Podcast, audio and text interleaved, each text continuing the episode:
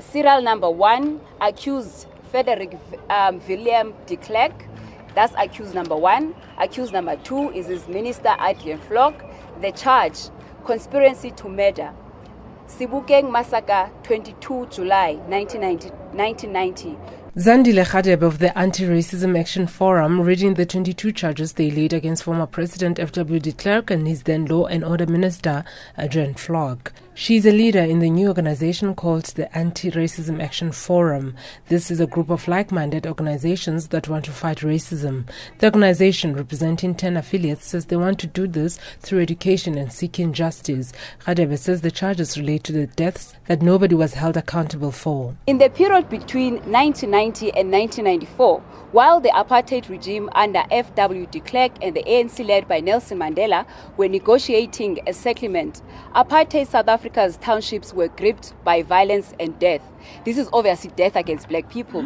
The South African Human Rights Commission estimated that an average of 101 black people per month were murdered due to politically um, related incidents. Now, the forum wants the two to answer to these charges, including the Sharpeville, Boipatong, and Thokoza hostel massacres. National Director of the Khulumani Support Group, Marjorie Jobson, says the charges were a long time in coming. Khulumani assists victims of apartheid still desperate for justice. Jobson says the chances of success depend on what proof the group has. However, she says many people still don't know where their loved ones are. We know thousands of people who have no knowledge of where their families' bodies are buried. You know, these are the issues. And there are people in this country who know where they are. They are, most of, many of them are still alive.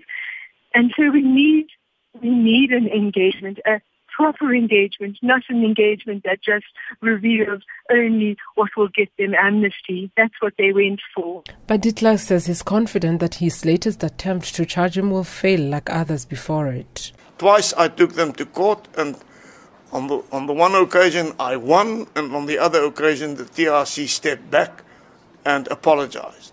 So I have no fears whatsoever. My hands are clean.